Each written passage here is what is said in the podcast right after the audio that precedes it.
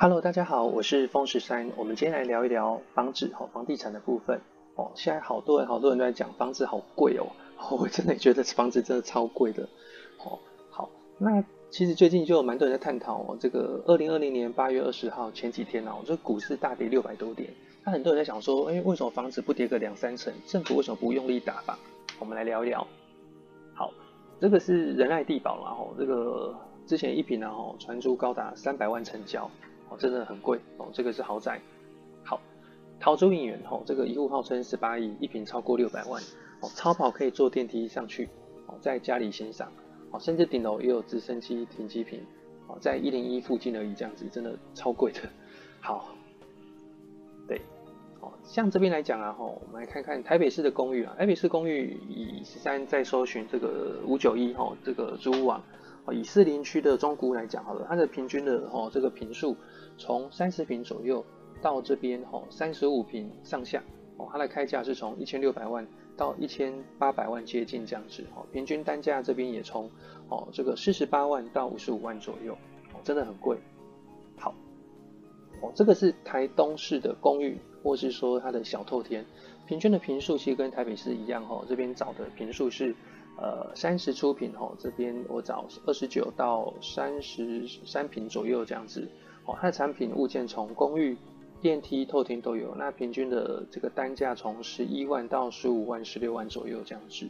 好，这个就是13要提到的蛋黄、月黄、蛋白、月白，因为像各县市来讲，其实所有的这个年轻人口啊都往都市集中了，因为这个都市提供的就业机会比较多，那当然说造成这个原本的家乡这个人口就老年化嘛，对不对？那当然说年轻人在都市这边，要工作嘛，工作当然就有所谓的租屋或是说所谓的购物的需求这样子，就等于说都市会越都市，那乡村就越乡村了。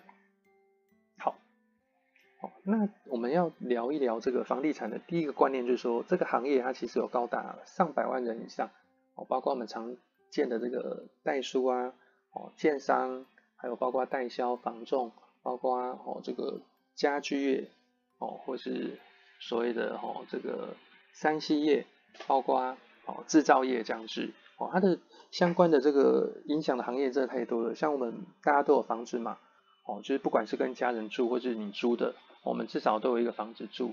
那么，今天住在房子里面，家里可能会布置嘛，那布置所有的产品是都要去外面购买，这个行业影响的领域很广。好，那我们来聊一聊这个通膨的部分跟超低利率啦。通膨是什么意思？通膨的意思就是说它的钞票啊不值钱，反而东西比较值钱。像之前辛巴威传出买一只鸡，要辛巴威币10兆，10兆你知道吗？就是它钱一直在贬，但钱贬得越来越高了嘛。那其实它那个钱根本不值钱，反而东西比较值钱这样子。好。那今天我们要聊一聊的是说，那通膨跟这个相对的超低利率所造成的后果。好，我们来看一下这个表格的部分啊。目前以这个6都房价负担能力指标来看的话，以台北市这个负担能力最高，要快到6成了。房价所得比是要到快14倍。什么意思？以月薪3万块的人来讲好了，你的3万块要乘以14倍，才比较有这个能力去买到这个房子的部分。好，那其次就是新北嘛，就是快12倍，在台中，还有包括台南、高雄，台中现在这个中西区越来越贵了嘛，包括高雄这个苓雅区的部分这样子。好，那其实房地产它有个特性，就是说它的变现速度很慢。我们从看房的时间算进去，从卖房子的时间算进去，再包括它的流程，可能签约、用印、完税、交屋，这个流程至少都要1个月上下这样子。好，它的变现速度很慢，不像你今天你持有股票、你持有黄金，你想卖你就可以卖了这样子。好，再来的部分就是说它的负债压力太高，很多人为了买房子啊，用了20年、30年的时间去背一个很大的负债，就是所谓的房贷的部分啊，就是扣除生活开销，其他的钱去养这个房子。其实很多人也是期望说，以这个房子来讲，以后自己慢慢变老的话，假设没有这个能力、没有钱的，房子就卖出去可以当退休金嘛。现在其实哦，这个哦，台北市之前这个市长也有在推行说，哦，以防养老的部分，就有很多人可能哦年老了他没有钱，但是他持有房子，哦，那银行就以这个房子为抵押的工具，哦，就每个月给他生活费嘛，对不对？好，那这边就是哦，慢慢的这个哦，就所有权人就变哦银行的部分做抵押嘛，哦，好。哦，这个是金管会银行局的数据了哈。我们以它2020年哈公布到6月份的部分来看好了。哦，这个是银行的品质分析统计表。哦，这个可以看一下，它就是说存款的部分跟这个放款的比率来讲。好，所以说其实在哦金管会银行局的规范来讲，银行都有一个所谓的存款准备率。哦，什么意思？就等于说，假设你有1000块好了，你是银行，你有1000块。哦，那当然说你这1000块你不能全部借出去。哦，但有的人可能要跟你来提款嘛，对不对？哦，那但是说你有跟其他银行往来，也需要支付现金嘛，对不对？所以不能全部借出去。好，这个是银行的这个品质表的部分，然后我们看一下。好，那再我们看一下这个损益表的部分。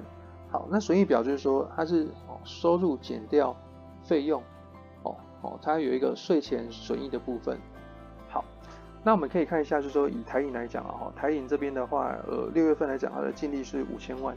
那如果以这个银行的龙头中国信托来看好了，中信的净利是1亿5000万哦。其实说重点不是在净利哦，重点是在于说我们要看这个这么多间银行啦哦。今天假设房价大跌会造成这么多银行哦，他们的危机。好，那我们来聊一聊这个2010年的部分哦，索罗斯。他准备要狙击新台币。好，索罗斯他是这个投机客啦吼，他最有名的就是说吼，在1995年的时候有这个放空这个墨西哥的股市嘛，还有包括1997年的这个放空泰铢，还有包括吼1997年放空港股。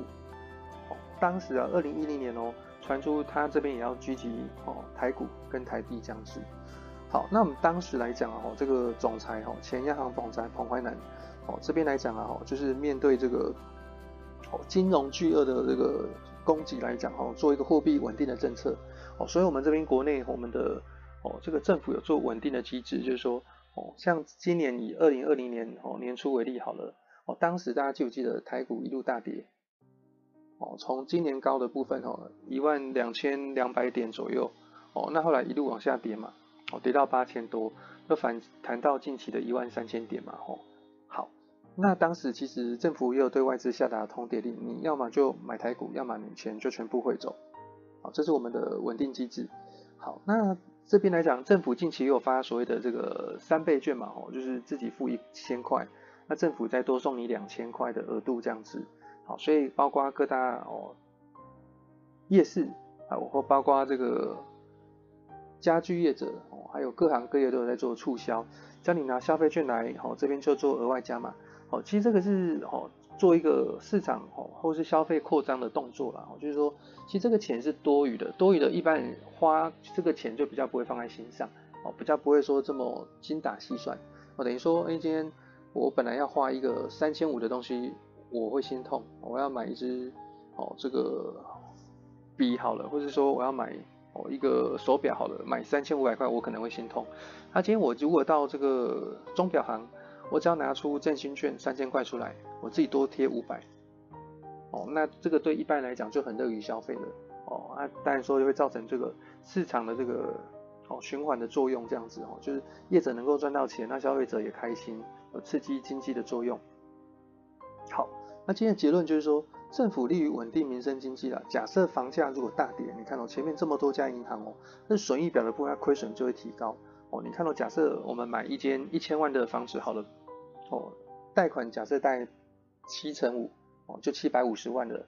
好，那750万哦，今天假设它重挫，不要说多了，重挫个1成2成就好了。你看哦，这个房价就差多少了？对啊，那有些人说，哎，银行如果贷你750。它缩水，它变600万，变500万，变400万，哇，那银行就倒闭了，国家就完了。哦，所以说这个造成局势不稳定，所以为什么房价没有办法大跌的原因就在这边。哦，因为其实我们华人啊，像我们台湾人都有这个基本的观念哦，就是大家都喜欢买房子嘛，哦，或者有这个能力的话，大家都需要买房子嘛。哦，当然说你也不希望你家的房子大跌吧。对不对？哦，这就是原因了。好，所以说哦，像政府来讲哦，包括提供哦这个就学贷款、货币经济稳定政策、发放消费券，哦，这是重点，就在稳定民生经济。哦，当然说房价大跌就会造成银行不稳定，银行不稳定的话，国家就会不稳定了。好，我是风13，好，今天就分享到这边，好，谢谢大家。好，如果喜欢的话，记得帮我订阅、按赞、留言哦。